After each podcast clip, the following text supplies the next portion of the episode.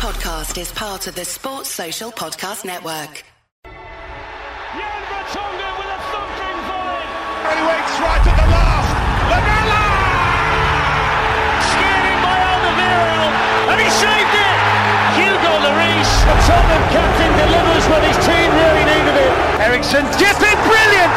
That is absolutely stunning from Christian Eriksen. Dele Alli to finish Arsenal off. No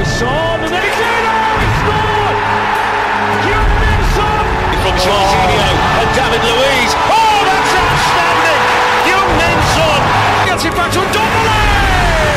How's that for making your mark on your debut? Since the days of Hudlin, Ardiles, but maybe the best of all time. Wraps it up for Tottenham.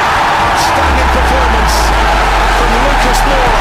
It's another Derby Day goal for Harry Kane and Tottenham. Cometh the hour, cometh the man for Tottenham. I cannot believe it! Tottenham Hotspur are heading to the Champions League final.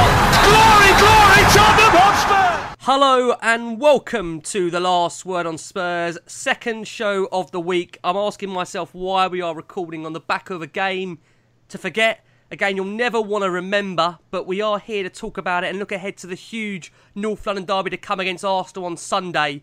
And I've got to make you laugh. Whilst I was doing the running order for the show this morning, we had the Amazon trailer break, which kind of in a way could steer this show into a completely different direction. So there's so much to talk about, and helping me dissect the next hour and a bit, I'm delighted to have back on this show with me Jamie from the Daily Hotspur. apart from being a Spurs fan, just about all right. Firstly, you know, if you're listening to this, you know, we really appreciate that you, you know, you've given us a chance to listen to, to kind of what we got to say, you know, for ourselves and, and you know, I'm sure yourselves, very, very difficult one to kind of get through.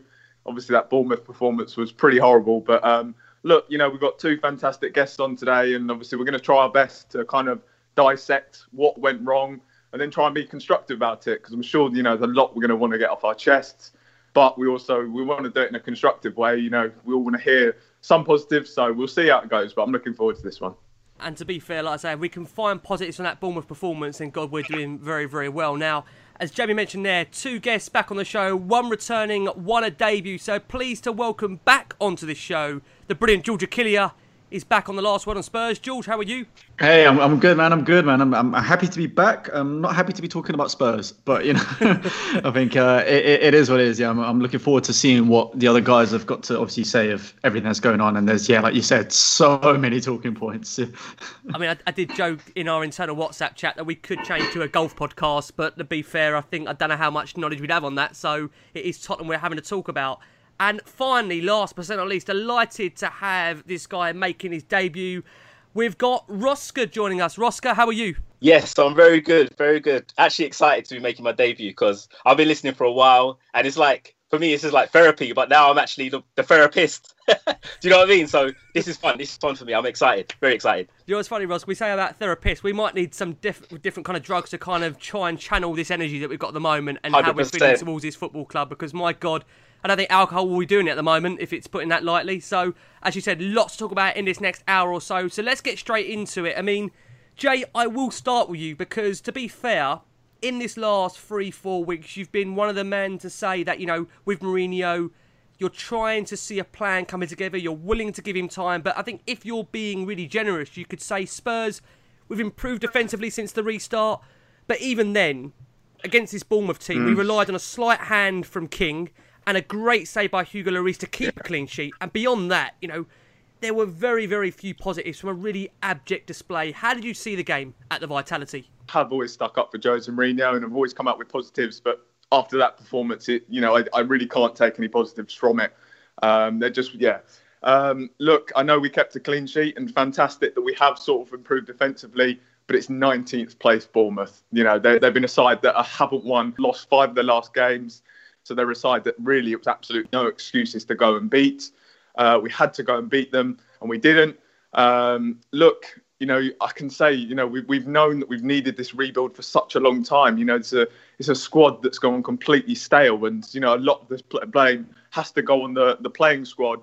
But you know, at the same time, you look at that but that performance against Bournemouth. just no one really looked as though they had a clue what was what what the plan was. There really seemed to be very little plan.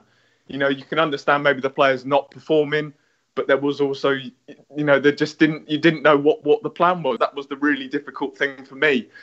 You know, I, I tried to stay positive and find the positives. You know, I'm a Spurs fan, and I really want to get behind whoever's in charge, um, and that's what I always do. I try to look for the positives, but unfortunately, from that game, you know, it, it, was a very difficult, and you know, we really have to expect better from Jose um, and and the players as well. So it was a very very difficult watch. I mean, the the lack of possession that we had, I mean, that is just that's unforgivable. It was really embarrassing. Um, the way we just looked there, you know, seeing seeing Harry Kane playing almost as a holding midfielder, you know, it, it's frustrating. And you know, I've got I've got people telling me that they'd rather now start Mason Greenwood ahead of Harry Kane at the Euros, and it, it just shows you that Harry Kane is being completely wasted. Heung-min Son completely wasted. Ndombele completely wasted. Look, we, we know we need to give him hope, maybe give him a summer um, to try and sort this squad out. Look, I'm, i totally understand that there, there, are serious issues in this squad. I've always said that, but that performance against Bournemouth was very, very concerning. George, before I come round to you, we've got a load of listener questions in, and I have to kind of read these out. Some of them are statements. David Ellis says, I think we all had a faint hope when Mourinho was announced that the last year at United was somehow a big blip whilst deep down knowing it wasn't. He has nothing, no ability to inspire, no ability to get players to play for him, no system, no ideas, no hope. Can the panel help? One fed up commuter says, I want to know why Spurs fans weren't consulted by the government when they thought getting Premier League football back would boost the country's morale. I mean, George, want to come round here because you know Spurs we didn't have a single shot on target in 104 minutes against a side who had conceded nine goals in their last two games. And we had seven attacking players used against the team that started the day second from bottom. It's a team that have kept the fewest clean sheets in the league and had lost 17 out of their last 22 games. I mean how did you see that game up at the Vitality George Well, also the maddest stat that I saw after as well was that the last team to not have a shot on target against them was Middlesbrough back in 2015 in the Championship.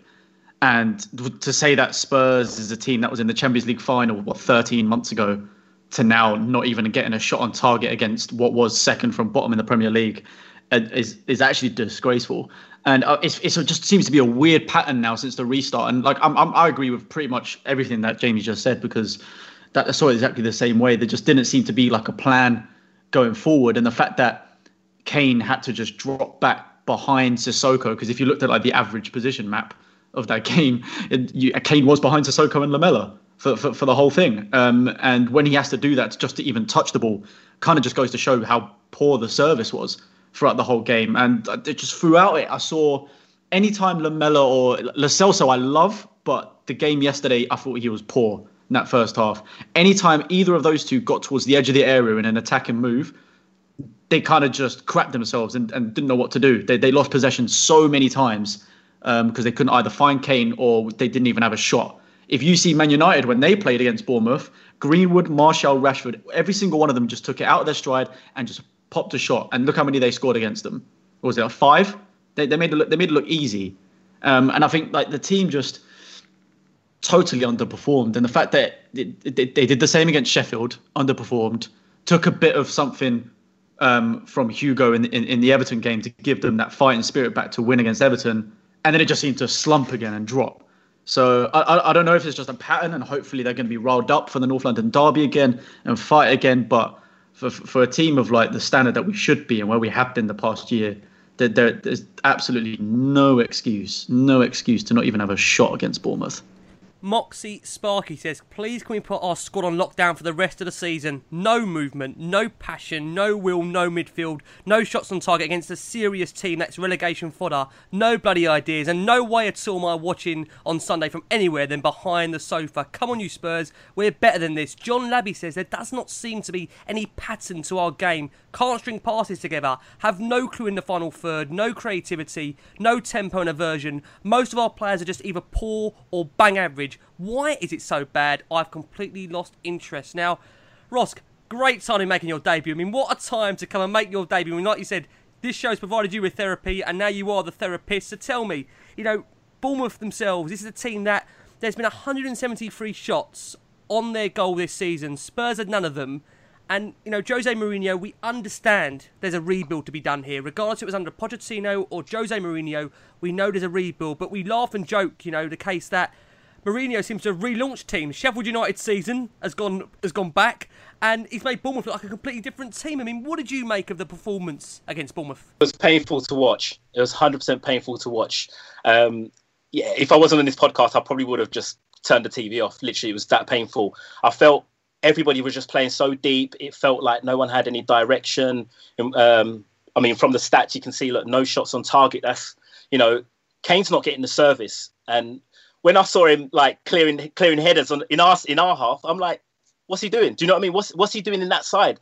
That's for Alderweireld. That's for that's for whoever's in you know down that side. You need we need we need more service to Kane, and Kane's not getting that. I thought it, you know with Bergwijn in there with Celso, I thought it would definitely get those you know those balls into him, but it's not getting nothing into him. And I'm surprised he's you know if he if he'll still be here, you know I'd want him to be here next season, but I wouldn't be surprised if he'd wanted to leave because he's just not getting what he wants. We're not playing to the guy's strengths, and, and of course, there's there's so many questions in terms of if Jose Mourinho is the right man. You know, does the guy need time? I think what's clear is that whether it was under Pochettino or Mourinho, as I've said, there was a rebuild to take place. I mean, Karen Bradley asks here, will Mourinho get the sack before or after this awful season ends? How do you see it, Ross, for you? I mean, in terms of the manager, listen, I know it's very much split opinion amongst the Spurs domain, social media, across the board. I think many fans kind of feel Mourinho hasn't had enough time with this group. I mean, this is the, the same guy, let's be honest about it. He has achieved more points than both Arsenal and Chelsea since he came into the job, since he took control of the role. Where do you sit on the manager, Ross? I think he needs a full season. Um, I, am going to give him that chance because I feel that he hasn't had a great season. Look, we've had COVID kicking, you know, way, you know, and take out 100 days out of everything. So I feel that he needs a full season to to you know to actually have a chance. And you know he's got he's going to have the summer the summer window as well. So I feel that once he has that chance, then we can say whether he's worth having the job for next season or beyond that or not. I just don't think like we haven't we, we can't really give him a chance on the basis that you know the Poch got sacked and jumped in halfway through because he's never really done this halfway through a season. I mean, obviously a few other managers have, but I don't. I, I'd, I'd rather give him another chance, like for another season, see how he goes, and then and then I think we should knock it on the head. But you know, he, he is a serial winner, so I, I, I do I do believe he can deliver something. You know, even if we don't, you know, go to the Champions League, if we even if we don't go to Europa, we, we can focus on the domestics. So I reckon so. I reckon we'd do all right. Is it all worth it, this, Ross? And this is, again, maybe a throwaway question. Is this all worth it for a League Cup, for example? Would it have to be something bigger for you to be able to accept the current style of football we're being made to watch? What is it? What is it for you? I think we're starting again, though. I just feel that we, we are starting again in a, in a weird way because I feel that a lot of the players we've got do do do need to move on. I feel that um, it's it's hard to kind of like see where where this would all kick off from. If we if we start if we start the next season with the same squad, we're not going to go anywhere. 100%. But if we have a few, but if we have a few, if we have a few new players in there, and and and you know, Mourinho has the time to work with the, the players that he's got. Hopefully, get getting Ndombele in there as well. Then hopefully we can we can switch things up. But I do I do I do I, I do stand by what I say in terms of like I feel that he needs that that extra se- that extra season to figure out. But what we've got now, the, the games that we've got left, where we're going to end up, it's just lottery right now because Arsenal on Sunday isn't like I don't know. I'm not really confident with that game at all. No, I don't blame you. I won't be confident at all the way we're playing at the moment. Jay, just to bring you back in, you know, Mourinho has now drawn to Norwich lost to Norwich and drawn to Bournemouth. They are the bottom two clubs presently in the Premier League. Michael Bennett says, should we give Jose more time? He won't get any players he wants this next transfer window. Yeah. And we knew the brand of football would be a world away from Pochettino style. But at what point do we say yeah. enough is enough? Jay, what do you think? Roska's spot on when he says, you know, this squad doesn't change. You know, it, it's going to be the same results. Jose Mourinho's going to struggle. Look, if he can get the players in that he wants, I mean, this is now the absolute pinnacle of Levy and the club have to act now. They they I think for a long time they realised they had a very good group of players. They had the likes of Son, Harry Kane, um, and Alderweireld. You know, some some really talented. There's a lot of really yeah. talented. Uh, yeah, so there was exactly. There's lots of really talented players, and they decided to kind of stick with that. But it's gone stale now, and unfortunately, you know, for as much talent as in there, there's a real mental issue in that squad and it needs refreshing. And you know, it, there is such a glaring opportunity now, or it, it's so painfully obvious that there needs to be a rebuild. So whether Jose Mourinho is the right man or not, there has to be a change, big change this summer in terms of the squad. You know, Levy and the club have to be smarter in, in realizing they've got to get players out the door. If they're not willing to go and spend their own money and, and kind of, um, you know, go over on net spend or whatever you want to say, they need to then try and get rid of players because that's been such a big issue failing to get rid of players, and, and, and there does need to be a lot of players that do need to move on. But having said that, as much as I think there's such a huge blame on, on terms of the players, and you know, George said, will we see a response against Arsenal? Well, honestly, I don't trust this group of players at all to give us a response against Arsenal. I really, really hope they prove me wrong, but unfortunately, I just can't see it. But in terms of the style of play, I've always tried to be positive. I've always tried to look for the positives in it, but some of those performances have been incredibly difficult to watch. And and you know maybe maybe if he does get players that work to better suit his system, then maybe it might be more effective. Maybe it might be a bit easier to watch. But he's got you know you cannot be letting Bournemouth absolutely out absolutely outclass us in terms of um, possession and shots and not having a shot on target.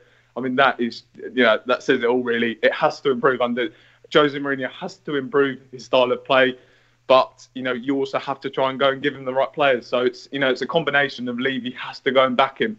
If they're really serious that they want jo- uh, Jose Mourinho to be the right man, they have to go and deliver him the players. And you know it, they, they can't keep doing this thing where you know he said about Steven Bergwijn wasn't his first choice. You can't keep doing that. You have to go and give him the players that he wants.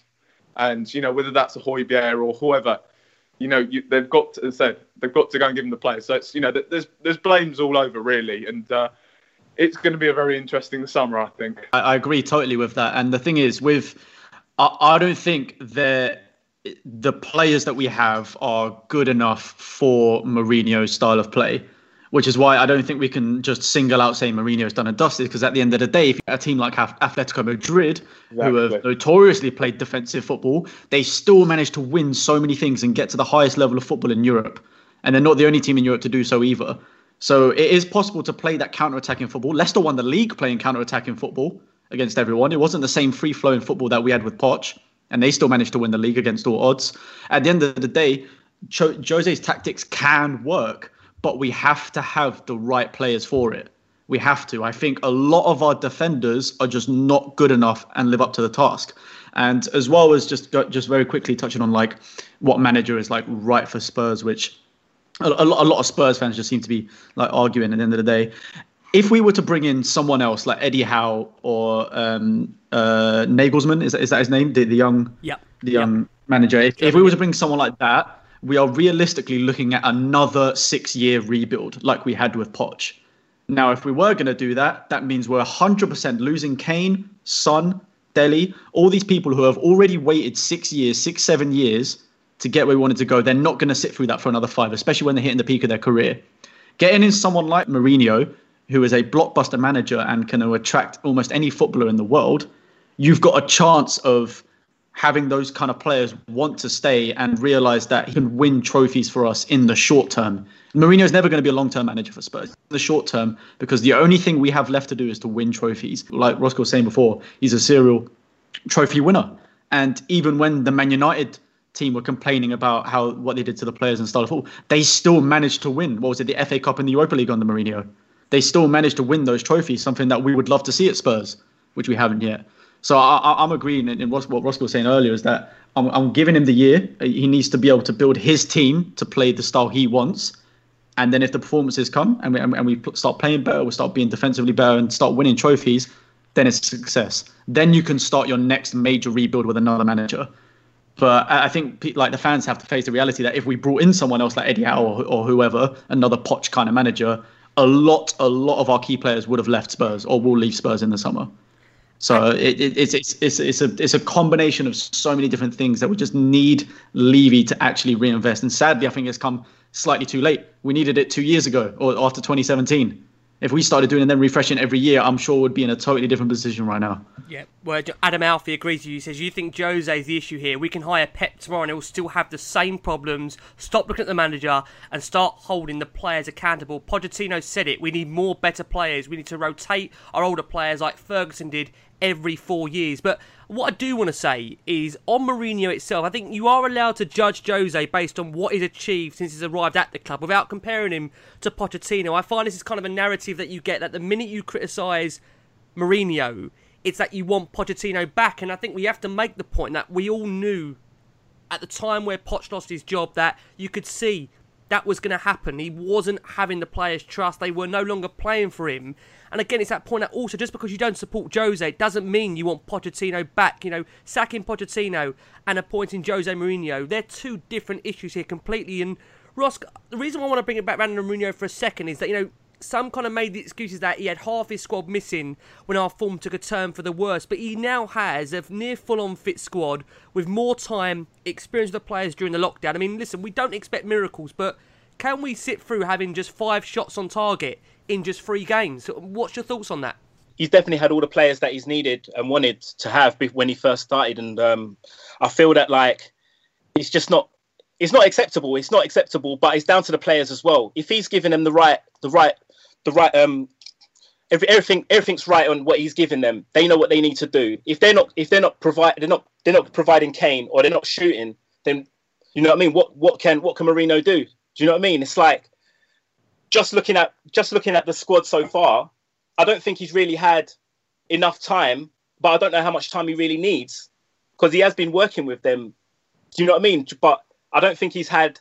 I don't know. It's hard, it's hard to kind of explain, but I, I know I don't know. I don't think he's had enough time to really work out because it was a bit of a rush between coming out of lockdown and actually training, and then the first few games. So I don't know how much time he's actually spent with them to figure out what he's exactly going to do. And then, you know, even with even with Ndombele on the bench, it's like we're all questioning that as well. Um, it just seems like there's there's some there's some sort of miscommunication there where it's not it's not really connecting. And I feel that again, I feel that the summer hopefully should correct that.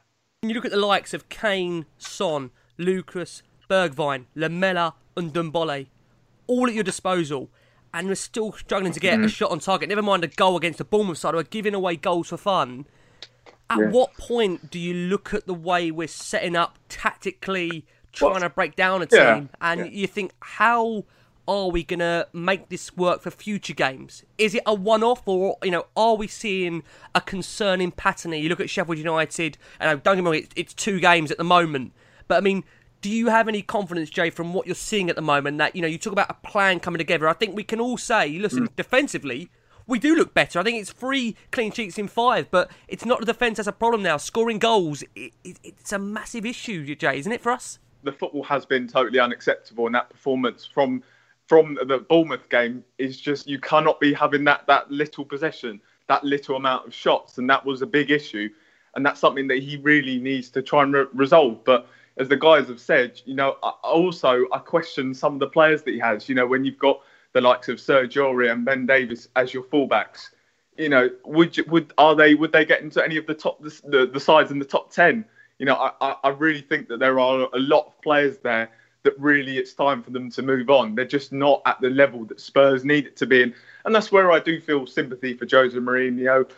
I just don't think that he's, he, he's really got the squad there. There's, there's a basis of some really talented players. You know, you, you listed them, the, the Sons, the Ndombeles, the Hurricanes.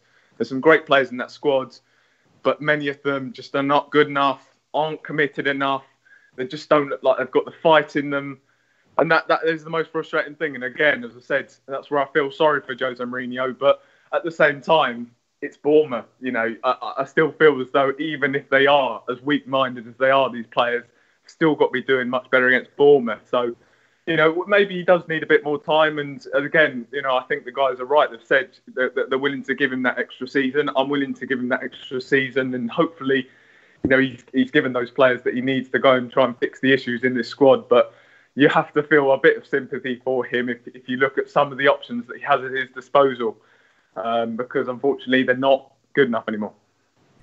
Andy Bagley says, I want to hear what the plan is to sort this out. I want Jose to actually spell out to us why we are so bad. This isn't an individual player, it's a whole team. Therefore, it has to come back to him. Now, I mean, again, George, you kind of referenced earlier towards the board, and you look at it and you mentioned it the case that the team has got staler and staler over the last kind of you know, mm-hmm. 24, 18 months. It's not just individuals, there seems to be no cohesion. It's not really been a team Yeah. for ages. The board at the moment, to be fair, it doesn't feel they want to invest. It is clearly just, you know, an investment business, and that's all they seem to care about. I mean, it doesn't take any attack mining football out of the equation to put Josie on top. That it seems to be a, a dead team that needs so much, so much investment. I mean, are you confident, George, in any way the board are going to put in the necessary funds to really push this club forward in the summer, or is it going to be very difficult because what we've had with COVID?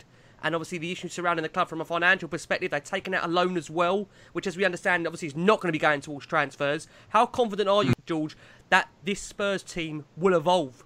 I'm not really that confident, to be honest with you. And I, the, I also think that, regardless of COVID, I, I don't think I would be that confident either, because you just got to look at the track history of, of our spending and the, the sheer amount of transfers that that need to happen this summer. I, I just can't see it happening because one, we need to get rid of a lot of players, which a lot of other clubs probably can't afford because of what's going on. Um, and two, we, we don't even we, we don't just have to replace the first eleven. We also need a good squad. Um, so whether we have to rely on the youth now for that, I, I don't know. But I think there's just what I think we've been missing these past couple of games, and why we're not creating a lot of chances is honestly, I think we're missing Dele Alli and Eriksen. Now, I don't mean Eriksen as in the the, the, the Eriksen of the last 18 months, because we all know that that, that was he, he was he's gone past his peak, but we we missed the old Eriksen, and someone like Bruno Fernandes, which we should have got at the end of last summer, 100%. would have been a Yep. perfect, perfect replacement for Eriksen, perfect replacement for him. And look what he's done at United now. He, say, he looks like a bright spark. On Fernandes, how do we end up at a point where we were going to have, and Michael Bridge said it superbly on Sky, how did we end Mm-hmm. up with having either Lo Celso and Fernandes to then losing Yep. Eriksen to then just having Celso? How, how did we get into that predicament and how did we not sign Bruno Fernandes? When you look at this guy, he's superb and he almost immediately said it. There was an offer on the table from Tottenham. We didn't want to offer the more money and you think, God, put him in our side. And I know Yeah. Jason joked, one of our very Instantly own solves so Jason. many things. Jason Joe, you know, he may not get any assists or goals at all, but you can't believe putting that kind of quality into our side, he wouldn't transform this Tottenham team. No, I I think he definitely will. And to be honest with you, I'm, I'm still really happy with Lo Celso, and I think he can get there. Um, but obviously, you can just tell by the fact that he's what got one assist because of a, a deflection so far in the Premier League. Um, he hasn't quite quite provided in that sense, like the same way Eriksen would, but he, he does create the moves to begin with.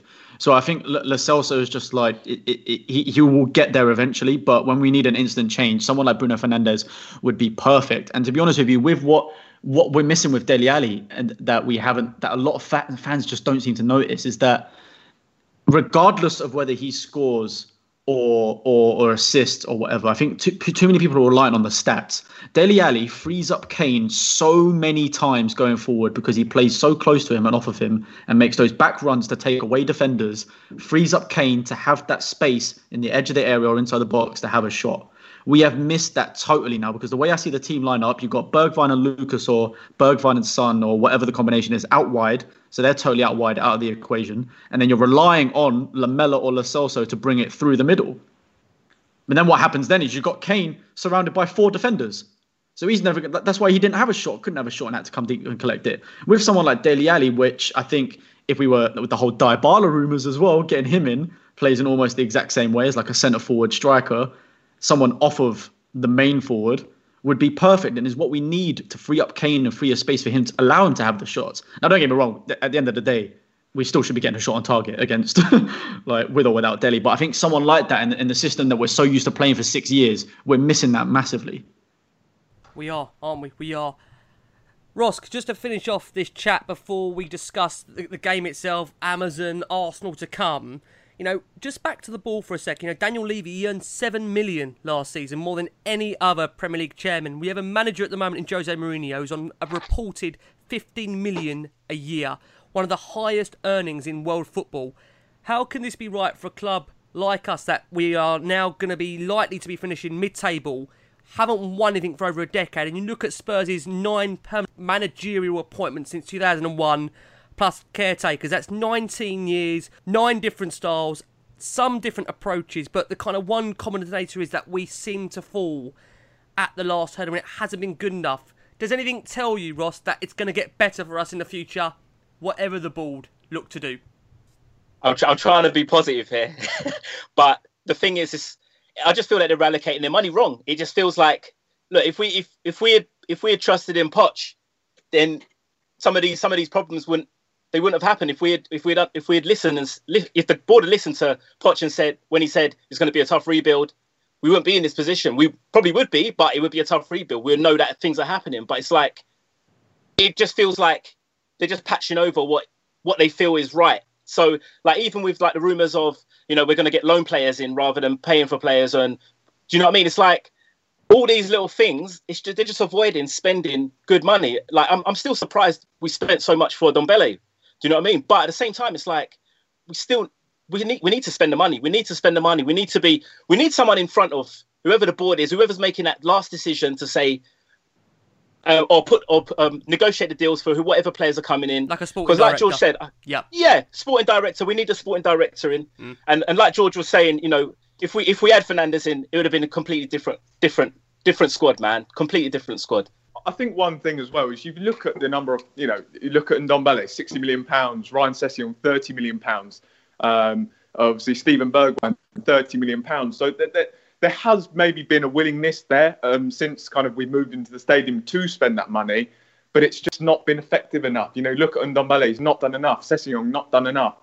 And uh, and Stephen Bergwijn, not done enough. And you feel as though those are all players that kind of the board have kind of looked at and said, look, we'll have them and we'll give them to the manager.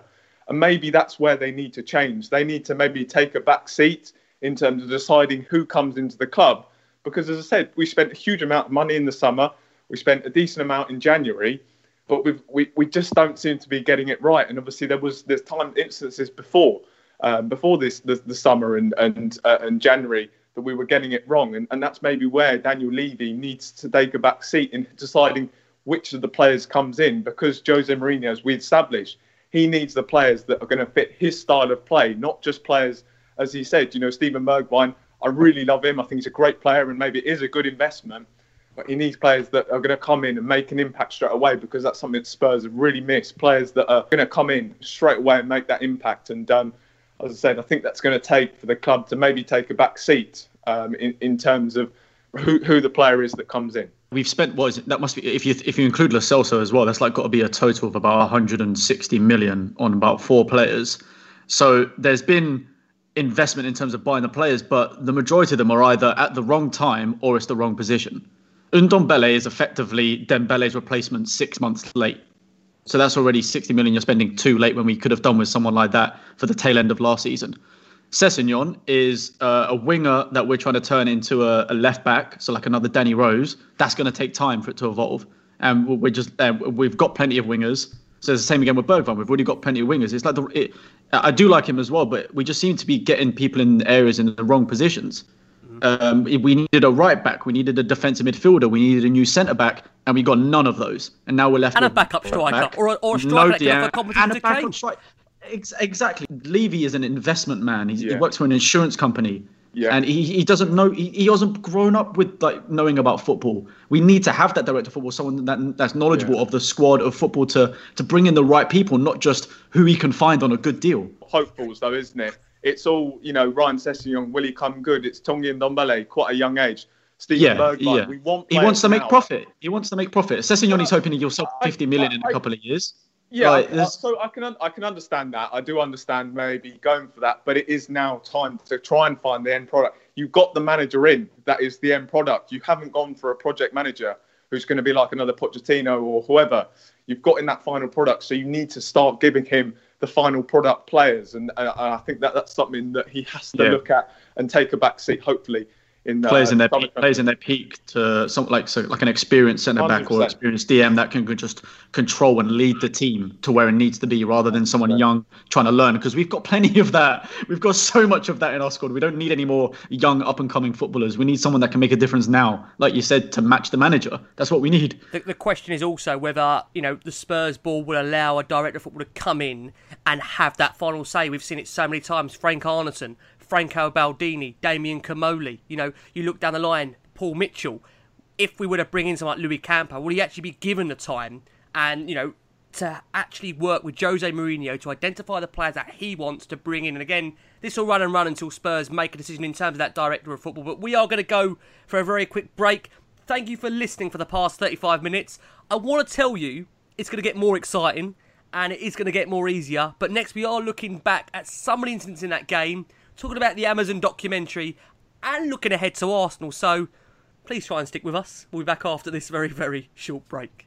Thank you for listening to the second half of the last word on Spurs. We thought we might have lost you after that first half, so thank you for carrying on listening to us here as we waffle on on a Friday special. I'm not sure these Fridays are working for us. Two on the bounce, they haven't gone well to plan, so we're hoping, like I say, in Saturday's return, we might get some po- positive results. But there you have it. So Ross, let's kick the second half off with you because, as I've said on this show, God, it feels like the last seven, eight weeks that when Spurs release a team selection, especially across social media, especially Twitter, you won't be surprised to hear that it, meets with such a disdain at the moment in terms of the teams we're picking. But Mourinho made three changes for the game against Bournemouth. We saw Jan Vertonghen, partner Toby Alderweireld in the heart of the defence. We saw Stephen Bergwijn and Erik Lamela all return to the starting lineup. Heung-min Son and Lucas Moura rested for the North London derby. Dele Alli missing out due to injury. We know Dele will also miss that North London derby. When you saw the team, Ross, what was your thoughts going into it? Was you confident seeing all those attacking players on the field? I was pretty confident, to be fair, about it. I thought we'd get at least one goal through this whole game. But also looking at the stats of Bournemouth's, I thought Bournemouth were going to try their best. Do you know what I mean? Because even even uh, yeah, I just thought they would. I thought they would- I thought they would uh, try try their best, and they did. They did. They did try certain times, but the game was literally pretty dire. Um, and uh, yeah, it was it was quite shocking to see Son on the bench. To be fair, I know he's resting for the North London derby, but I'd rather him start and then you know what I mean, drop him off. You know, maybe sixty minutes, seventy minutes, give him a rest for the last thirty. Um, but uh, overall, I, I'm never too convinced of the lineups. I just I just feel that I feel I don't know. It just it, it never fills me with confidence anyway. At the moment, the last the last the last couple of games, it hasn't filled me with confidence. So I'm not sure. And even coming into the Arsenal game, I, I don't even know what to think. I, I, I don't even know who's going to be in the lineup. I don't. every every week I look and I look in the lineup and I think, is Ndombele going to play? Is Ndombele going to play? And We're still waiting. We're they- still waiting for exactly. start. exactly. So it's kind of making it's, it's kind of making those rumors feel true as well that you know he wants to leave. So Mm. Yeah. hopefully he doesn't, but you know it, it just feels like that now, and, and I feel that maybe what's taking this to- his toll on the, the whole the whole squad as well. You know what we don't know as well. Uh, It's tricky, isn't it? I mean, coming around to you, Yeah. George. This is a question from Robin's Nest at Harlow C, who says, "Why does our entire system revolve around one of our worst players in Serge Aurier? Totally unbalances the team, makes predictable runs going forward, and also the only reason he's in an advanced position is to deliver crosses, which 90% of the time don't reach a Spurs player anyway. Liability. What's your thoughts on that question?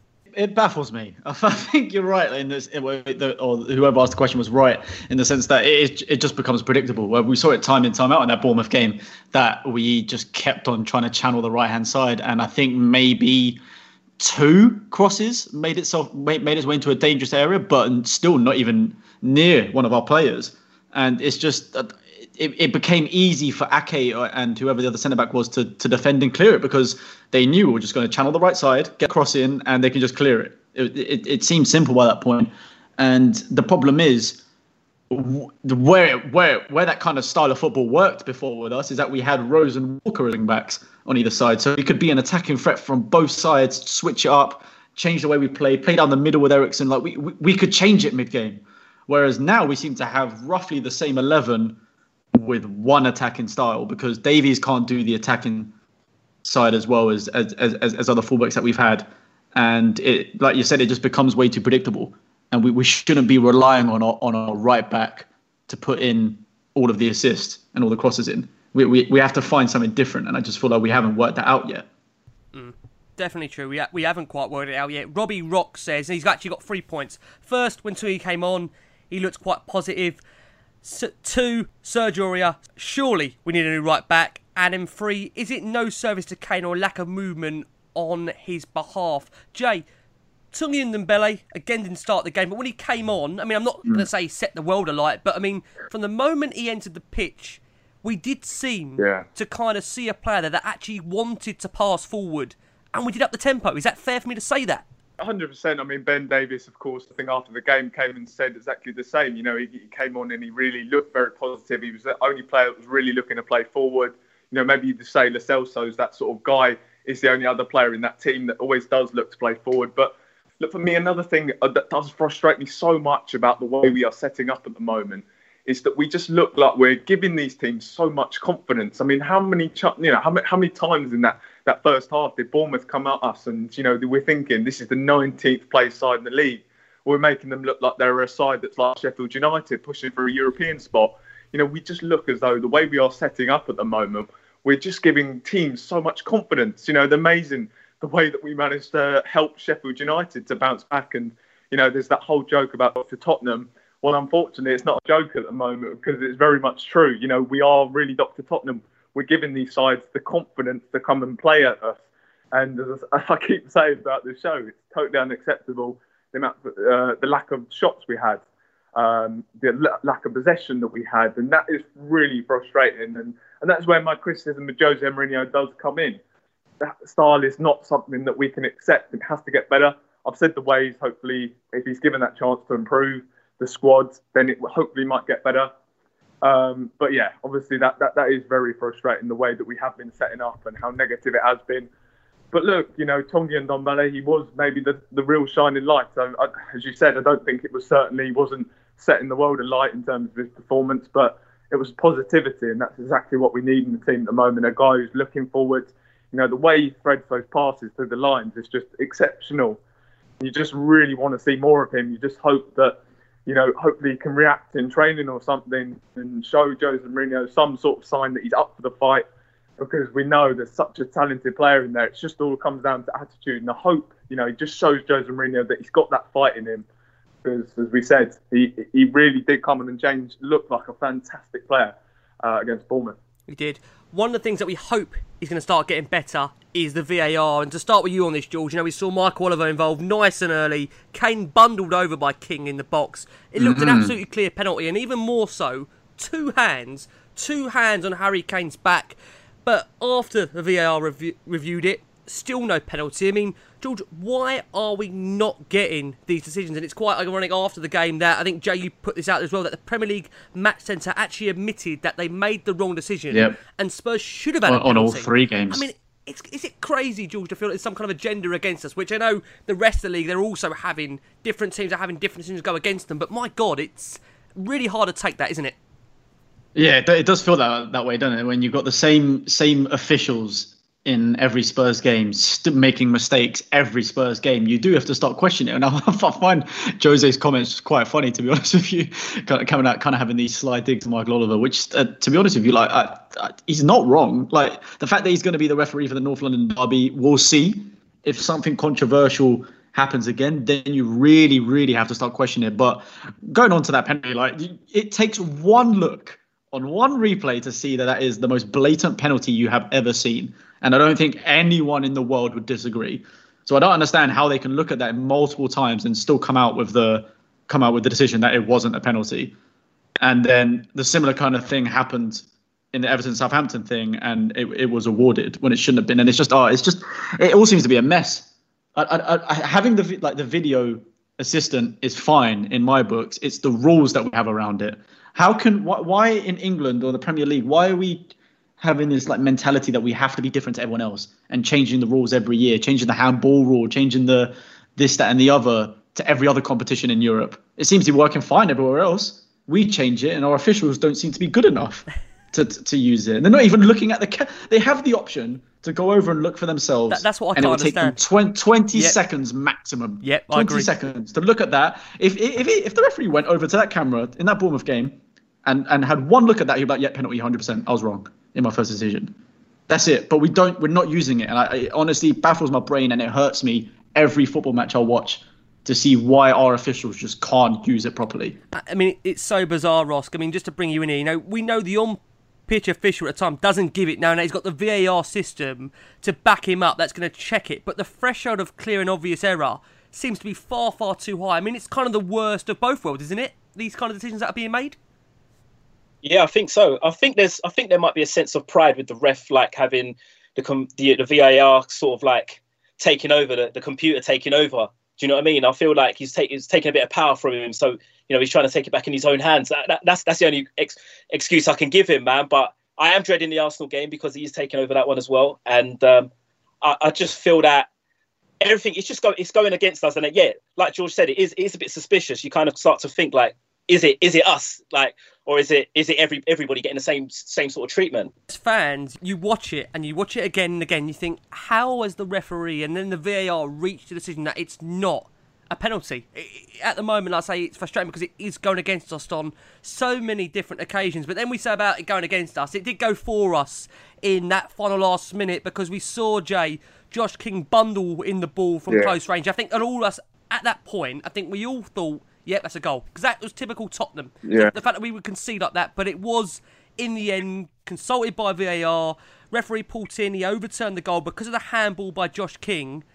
And, you know, you look at even then, you know, Lloris mm. saved us again in that final few minutes as he rescued us with a save. And to be fair, I think he gave us the last bit of dignity we had left of this season with that save. I mean, yeah. I might be going a bit OTT, but what an important save that was for Hugo Lloris three clean sheets in his last five games, Jay. Are you seeing a different Lloris at the moment? Only because when I see him in kind of post match now, there is a bit more calling out. There is a bit more saying these performances are unacceptable. Have you seen a change in Hugo Lloris's attitude since we've had the enforced break? Yeah, I mean, I mean, look, it was obviously at the time when he had that clash with Son against Everton, it was all a bit concerning. You know, was it players just getting frustrated and and you know you don't really want to see teammates fighting with each other. But when you kind of get an understanding of what it was for, and it was for a lack of Son closing down, then you kind of think, actually, no, that's what you want from your captain, and, and maybe that's what we've kind of missed. You know, that kind of character in the dressing room to come and say, no, these standards are not good enough, and you have to go and improve. And you know, we've always had kind of an issue with our captain. You know, a lot of talk about, well, should we give it to Kane?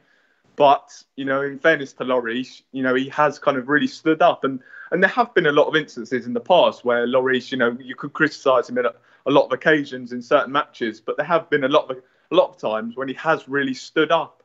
Um, and you know, a lot of those big games, especially in the Champions League last year, when he made really made himself counted. The the penalty save against Manchester City, and uh, you know, even this season against Manchester City at home, you know, he put in really big performances. So yeah, I was. Do you know what? I was actually was at the time. I was obviously with that incident when he clashed with um, with Son. You're like, you don't really like it, but when you understand, and Jose Mourinho, you know, described it as beautiful, and um, you know, when when you get that context, then maybe it is, uh, you know, it does seem like a good thing.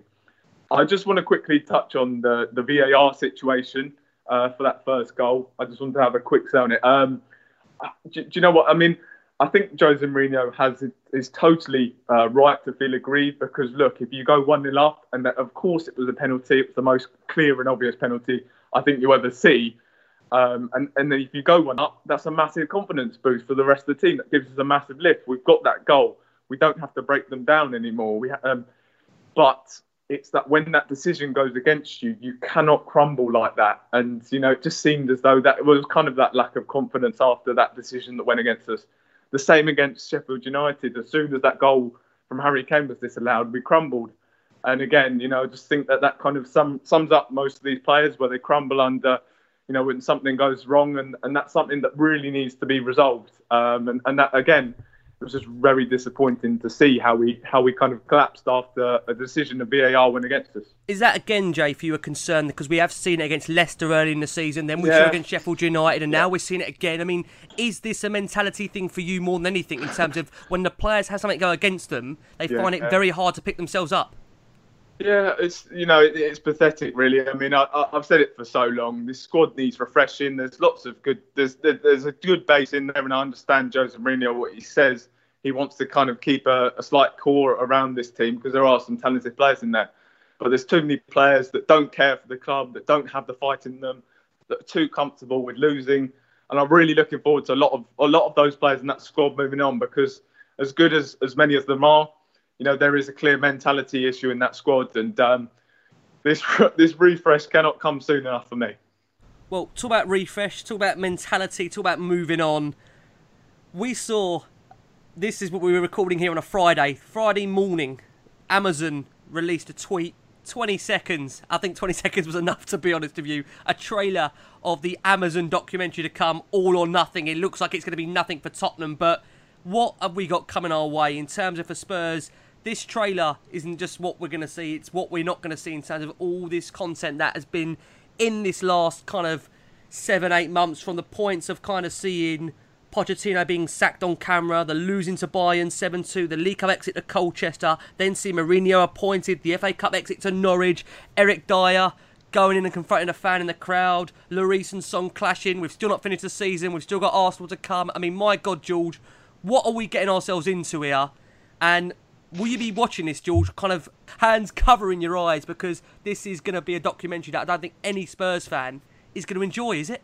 I'll tell you what, they're probably going to need about four seasons with the amount of things that have happened this year to try and actually show everything because we're not even like we're missing out all about what the 20 injuries we've had this season as well, how we're dealing with that. And like, oh, there's just, you're right. I think Spurs fans are kidding themselves if they're saying they're not going to watch it because at the end of the day, I think everyone is intrigued to see what actually happens at Spurs because Mourinho was saying in his press conference today as well that it's 24 hours. They've got a camera in there. He said it feels like Big Brother. So they would have got everything this year. And I think since like Levy and, and the Spurs and everyone in the back room seems to be so private all the time, no Spurs fan really knows what's going on. So I think it's going to be a huge eye opener. But obviously, it's going to be horrendous watching that Poch sacking. And I think there's is rumored to even be in the first episode, which is going to be horrible, horrible way to start. And yeah, I'm.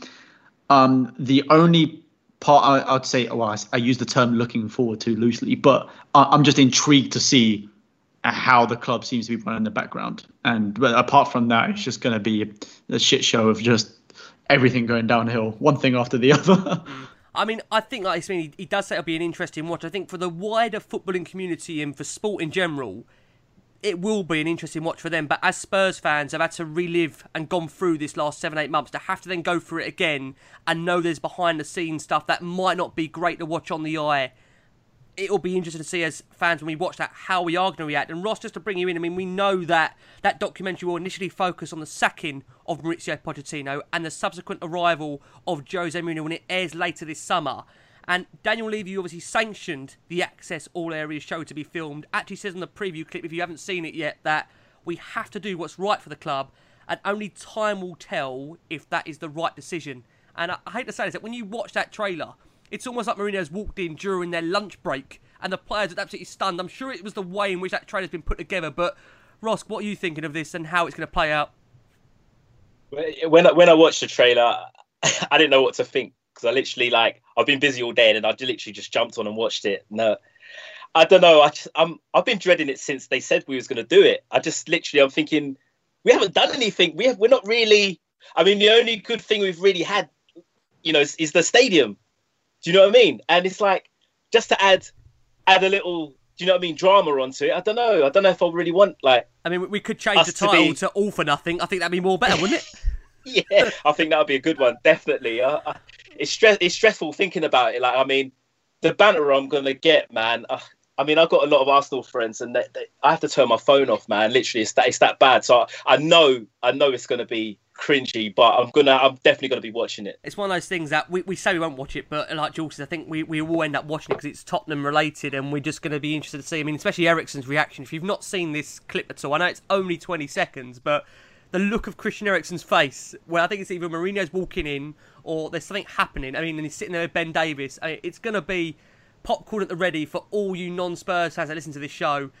I don't know what to think, but we've got all that to come. But before we look ahead to Arsenal, we've been pleased to be joined by two contributors, Robbie Lyle from Arsenal Fan TV and Harry from Chronicles of the Gooners, looking ahead to the game against Arsenal. So we're going to hear from those guys, and after we are going to preview the North London derby against Arsenal.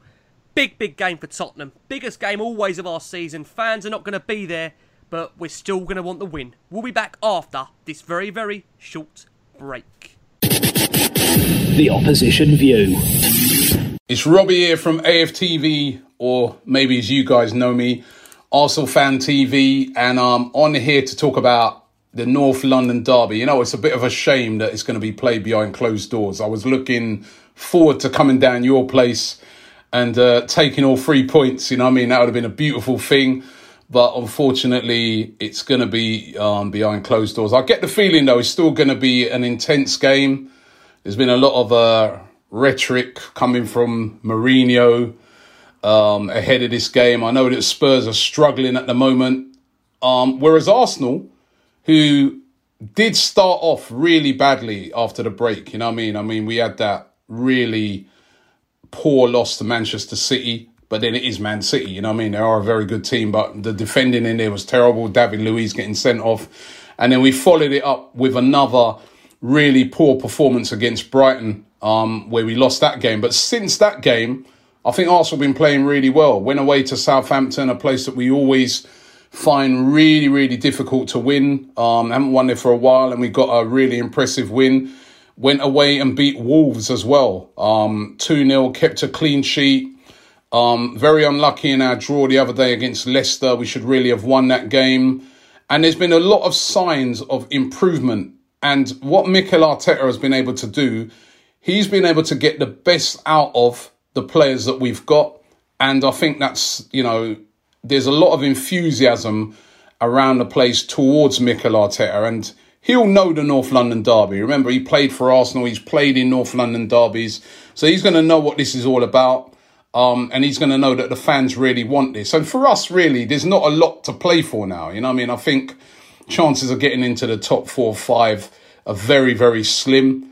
Possibly Europa League, but do we even want that? But the one thing there is to play for is, first of all, to beat Tottenham in the North London Derby at their own stadium and also to finish above you guys. That would be something. It's not much, but that would be something. Now, what team will we go with on the game? I think Mikel Arteta is going to stick with the formation that's been very successful for him over the past few games, which is playing three at the back with two uh, wing backs. We've we deployed that against Wolves. It worked against um, Leicester in the first half. It worked really well as as well.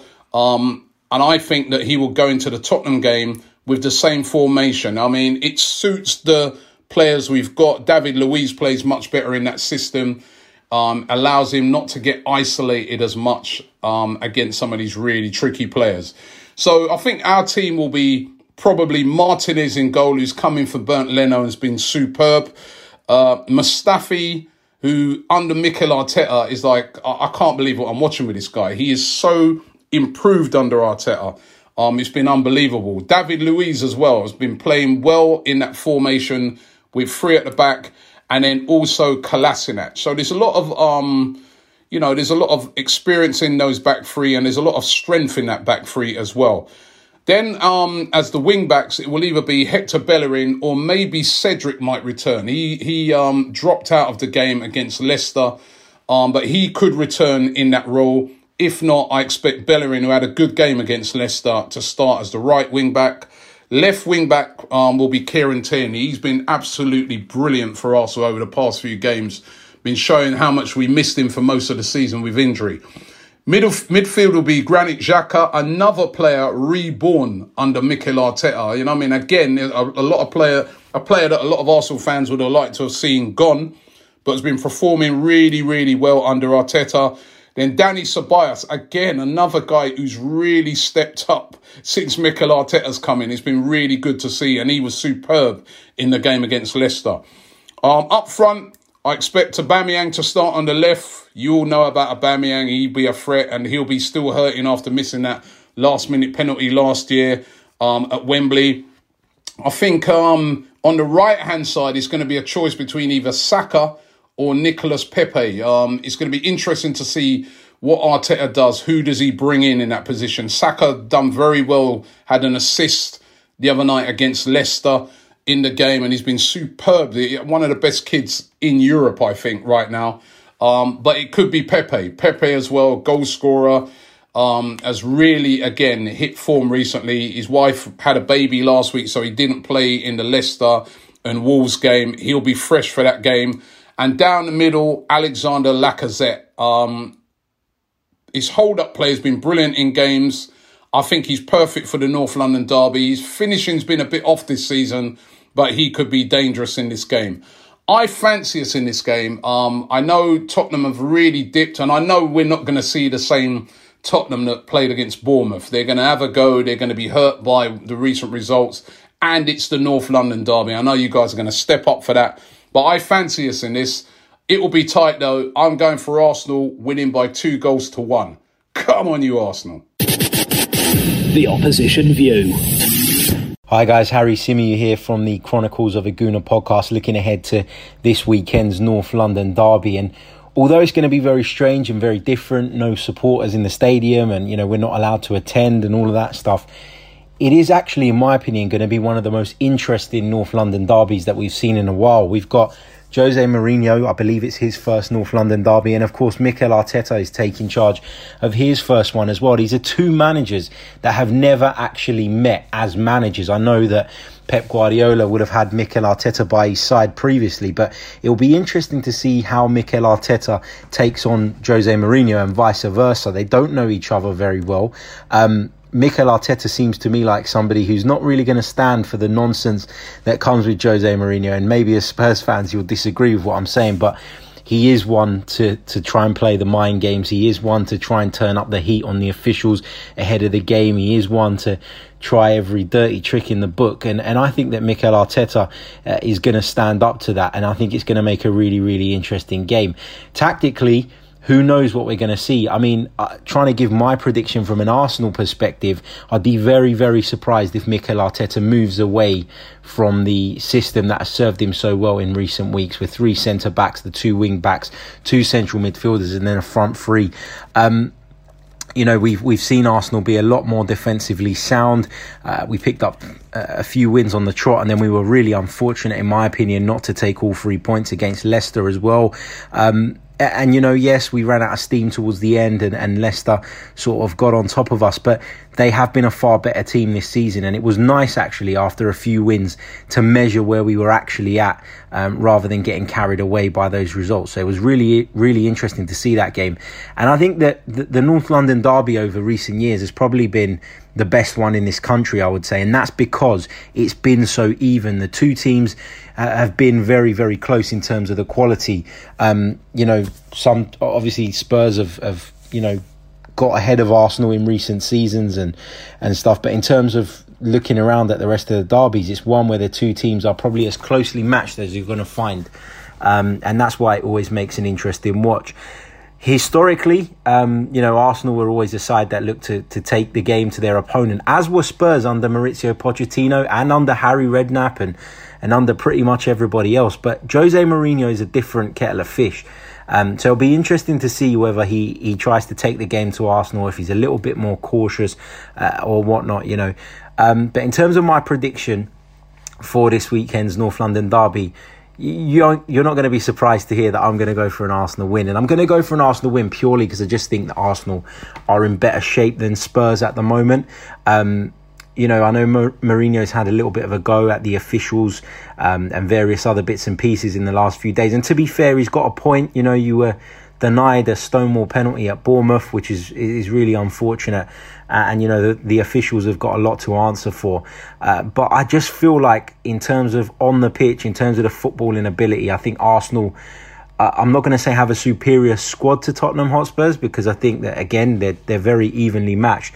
But I just think Arsenal have got the momentum at the moment. I know there is that old cliche, isn't there, that form goes out the window when a derby comes around.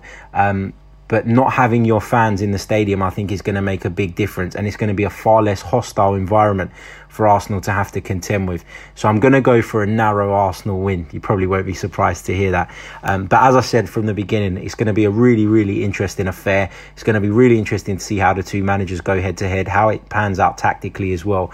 Um, so I'm looking forward to a really, really good game. But we're coming up to that time in the week where you get that that feeling in your stomach where you feel sick, where you you know the nerves start to kick in, and, and I'm sure it's the same at both ends. Um, I'm not going to say I wish you luck because I don't, um, but yeah, uh, thank you to everyone on your podcast for uh, listening to my views and thoughts, and uh, we'll see who's celebrating come the end of the weekend. Cheers. The opposition view. Hello and welcome back to the final segment here of the last word on Spurs. You've just heard there from two Arsenal contributors that are quite confident going into this North London derby, and you can't really blame them, bearing in mind Spurs' last couple of games, and this is a huge game for Spurs. And Jay, to start with you, both clubs have changed their managers this season, with Jose Mourinho and Mikel Arteta at the helm after Mauricio Pochettino and Unai Emery were sacked towards the end of 2019. I think it's fair to say that neither side have really enjoyed a hugely successful campaign, but both the teams are looking to end it on a high as they look to chase some form of European qualification. How do you expect, Jay, both of the teams to set up, and do you expect Spurs to come out with a more attacking approach against Arsenal? No, no, I do not. Really, not in this game. You, no, you, you no, honestly don't- think Arsenal will come No, to attack us? I, I think we will. I think Jose Mourinho will see this as the perfect opportunity to try and uh, sit back and kind of soak up the pressure. I think this is the kind of game that Mourinho really will relish in terms of playing that style of trying to uh, contain the Ar- Arsenal for long periods of time and then maybe hit them on the counter attack. But you know, the confidence in Spurs is just so low. You know, we saw that against Bournemouth, just how low the confidence is right now. And, um, you know, unfortunately, that lock down the road, they are in, in, in much better confidence. You know, they've had some great results. Um, they were unfortunate not to get the three points against uh, Leicester.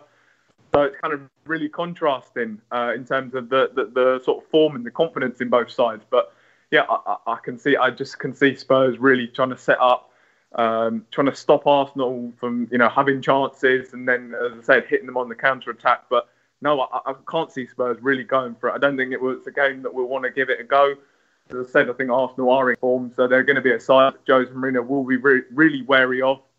It's a side, it's a game as well. You know, how many occasions did we say it's Jose Mourinho? It's all about not losing a game.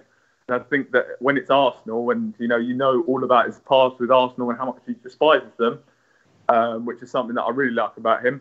Um, yeah, I, I think it's a game that he'll set up trying not to lose. Um, can you blame it at the moment? That's the thing. I think you, know you, you maybe question how negative we are at the moment. Yes, it's frustrating just how negative we are. But when you look at the confidence in this side, when you look at how we are playing, when you look at the players at his disposal, yes, we've got came back. Yes, we've got some back. There's still a lot of areas in that team that just aren't simply good enough. So maybe you can understand him being negative, but if it's anything as negative as the Bournemouth one is, then uh, yeah, it's going to be a, a a thoroughly difficult watch on the weekend. George, Jay says there about a game it's a must not lose, as you do feel that the team that does lose would probably mean it's a year outside of Europe's competitions. When you look at obviously Wolves' form at the moment, and they've had a slight dip. You've got Sheffield United up there still, Leicester United, and I just wondered, George, do you feel this game at all is a defining one for Jose Mourinho's time in charge at Tottenham, or is that far too early? Bearing in mind he's only been in the job for what kind of seven, eight months, but because it's Arsenal and because as Tottenham fans we hold this kind of expectation that you know, especially being the home side against them, who they're not a great team, we want to see Spurs take the game to them. But like Jay says there, you don't feel at the moment it's in Mourinho's makeup with a team he's got to do that. I, I don't think it's necessarily a, a defining one for his time at Spurs because at the end of the day he's on a massive contract and we're not like we're going to sack him just because we lost against Arsenal or anything like that. But I think amongst the fans, it it's it's it's going to be an interesting one to see because really I think like the the counter attacking football could work.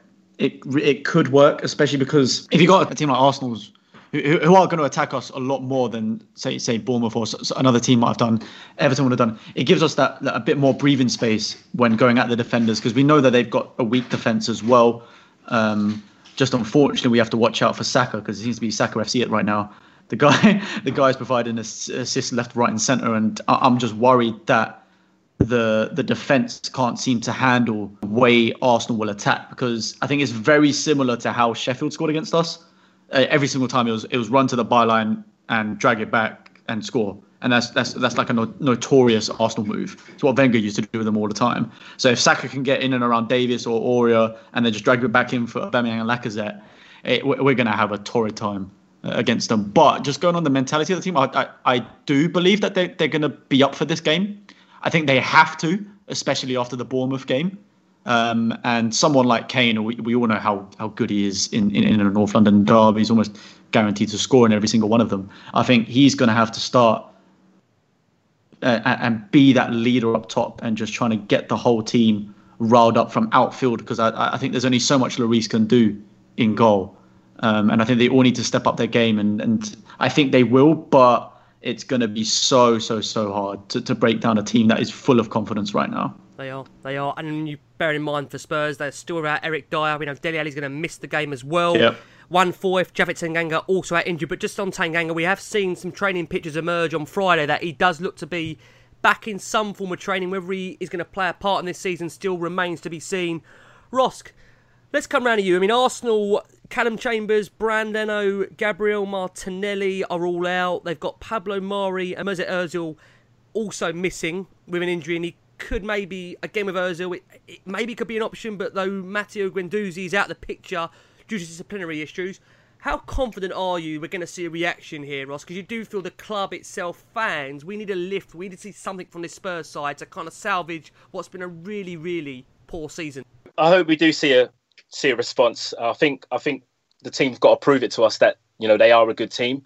Um, you know we've got the quality, but we need to we need to they need to actually prove it to us that you know they are they can do something. You know, and um, to be fair, I'll be honest, I'm, I'm finding it hard. Like literally, uh, just off the back of the you know the draw, it's like come on, like I don't know, I don't know what, what what's going to come after this, but I'm hoping, especially with Kane as well. My thing with with Kane the last few games. He's played he's played really deep, man, and it's like that's not what he's meant to be playing. Do you know what I mean? So it's like seeing him seeing him go in those positions. I, we've got no striker up front.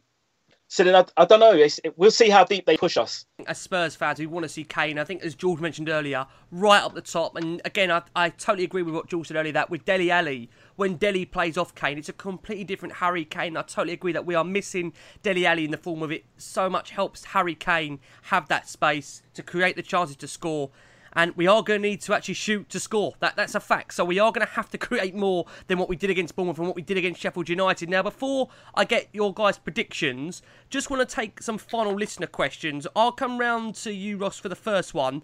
This is from Mifo Money at Mifo Problems, who says, "Surely more demoralising to be playing senior players through this inconsequential period."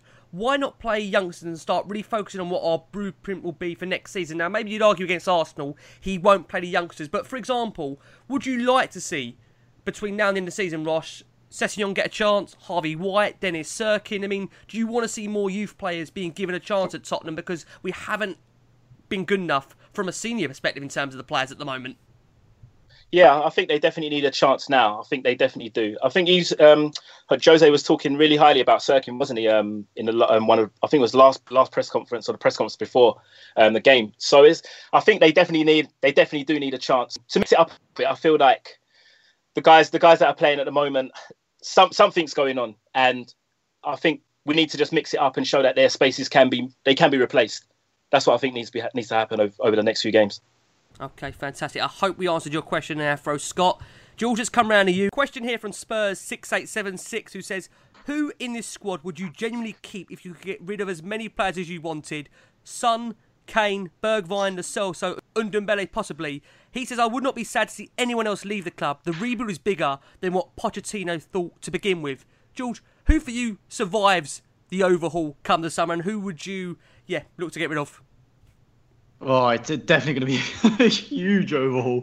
Um, I think I, I, would also probably say Lloris, if we're being realistic as well. I think he's, he's shown enough for me since coming back from injury that he can still have his position. But we do really need to look at his future replacement in someone like maybe Onana from Ajax. I think that would be a perfect replacement, someone who's young but also very experienced in, in, in Europe at such a young age. But I think regarding next season, I think we, Lloris for another year would still be fine. In the defence, to be honest with you, the only ones that I'd say we keep are like the youngsters like Tanganga and, and, and Sanchez. Maybe Sanchez just but just because we'd need the numbers. But as a first 11, I, I think the whole of the, the defence, we can get new people in. We need a defensive midfielder. Um, and I don't think any other midfielders apart from Ndombele and Celso are up to scratch um, in our squad right now. And then, yeah, I think the front three of Son, Kane, and Bergwijn are pretty much the ones I, I would keep. Ahead of this game, then come round, round to you, Rosk. Does Ndombele get more than just a half? Would you actually give him his first start since the enforced break against Arsenal? What do you think? Did you see enough of him against Bournemouth to say, look, you know what, we're going to start you in the North London derby? What do you think? I think so. I need. I think we need to start this game off heavy, and I feel that like he's he's the guy that will drive us forward way more. So I, I definitely I definitely feel yeah. I feel that he should get his chance against Arsenal on Sunday. Time for predictions ahead of the game against Arsenal, Jay, which now feels like already it's always a massive fixture, the biggest one on the calendar. When it's home, unfortunately, as fans, we can't be there to watch them. What are you expecting, Jay, in terms of a result? And will it boost our morale? Please say it will boost our morale. um, oh mate, I hate doing predictions, especially after after yesterday, because um, yeah, I went on Chris Cowling's show after before the game and uh, predicted a three 0 win. So uh, yeah, I've not been uh, not been the best in terms of predictions. Blimey, um, it's yeah, it's it's a really difficult one. I think it will be a draw. I'm going to go for one all. Um, just because, yeah, I'm yeah one all. I think that's all I'm going. I'm going to leave it at because otherwise I could go into a bit of a run. I don't want to, but yeah, okay. one all. One all, which doesn't really help us. Let's come round to you then, George. What do you think? Can we somehow salvage a win and have something left of a season than what we've had so far? I think the only way we get a win is if we somehow get a bit of a bit of luck on our side for once. Another, another own, go- another own goal. I think own goals have been on record record signing yeah. so far. Yeah, own goals. I'll take uh, another Luiz Red. Um, I'll take another like, offside goal that wasn't offside for Arsenal, something like that. Um, but no, in in in serious, I, I, think it's a draw as well. I think two all. Two all. I'm, I'm, surprised we score that many actually, but yeah, I'd say two all. Okay, Roska's got to break this trend because he's got a debut here, and we want to invite Ross back at some point. Ross, are we going to get more than just a draw? What do you think? I, I was thinking about one 0 but I'm, I, I am leaning towards a draw. But I'm saying one 0 okay. I'm saying one 0 I, I, think there will be definitely some VAR action in there as well. So. Um, oh, 100 Yeah, I, I, I, reckon we can, I reckon we can we can we can nick a one 0 Come on, it's Tottenham's biggest highlight of the season, biggest contributor oh, is VAR, so VAR lie, will be there. Ricky, Go, Jay. I'm not gonna lie. I'm gonna. I, am actually gonna go. For, I'm look. I want to be confident. I'm actually gonna. I'm gonna. I'm gonna change my prediction. I'm gonna go for a one 0 as well. I think this is yes. again. It's, it's, that sort of game. Hold where on I, a second, really... boys. What's going on here? on, we haven't just signed anyone, have we? What's happened here? Have we seen any news? This, I've just seen a young, no, young Turkish centre back. Is that what's just happened? we, got, we got Messi at number ten. What's going on now? look, we want to look. We want to give everyone look, a bit of positivity at home. We do. It's been very difficult to win Spurs, but look, this is the sort of game, as I said, that maybe Jose Mourinho does live for these sort of occasions especially against Arsenal. And you you can see the way he's going to be very pragmatic in the way he sets up. And um, yeah, let's see. I, am going to go. I'm going to change for one 0 Spurs. One 0 Spurs. Oh, you've okay. gone then. You've changed. You've changed my mind. Let's go four 0 Spurs. Come on. Oh, come on. I've never had this before. Everyone changing predictions. Maybe it's just Arsenal, or maybe we just genuinely believe we, we can try and do something here. I was actually going to say two one Spurs before the boys gave their original prediction. So going to go for 2-1 Spurs. So somehow, on the back of what's been, let's be honest, a horrendous week in terms of results and performances, we genuinely feel Tottenham are going to get a result against Arsenal in North London Derby, which means that when we return for Sunday's show, we're going to all feel a bit better. Now, before we go, I've got to say, George, you've started up a new YouTube channel. Do you want to give that a quick shout out, George, what you've got? Yeah, so I'm obviously doing my normal vlogs on my channel and the streams right now since I can't go to the games. But other than that, I've set up a new channel called Offsiders, which is like a, with five other football YouTubers as well, just making football content that no one else seems to be doing out there right now. So, fun new project. to just check out on YouTube.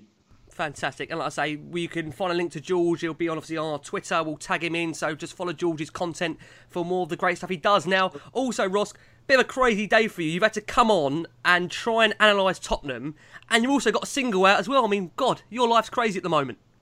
Yeah, it is actually. Yeah, so um, yeah, I've got a new single out with a good friend of mine called LR Groove. It's called Colossal.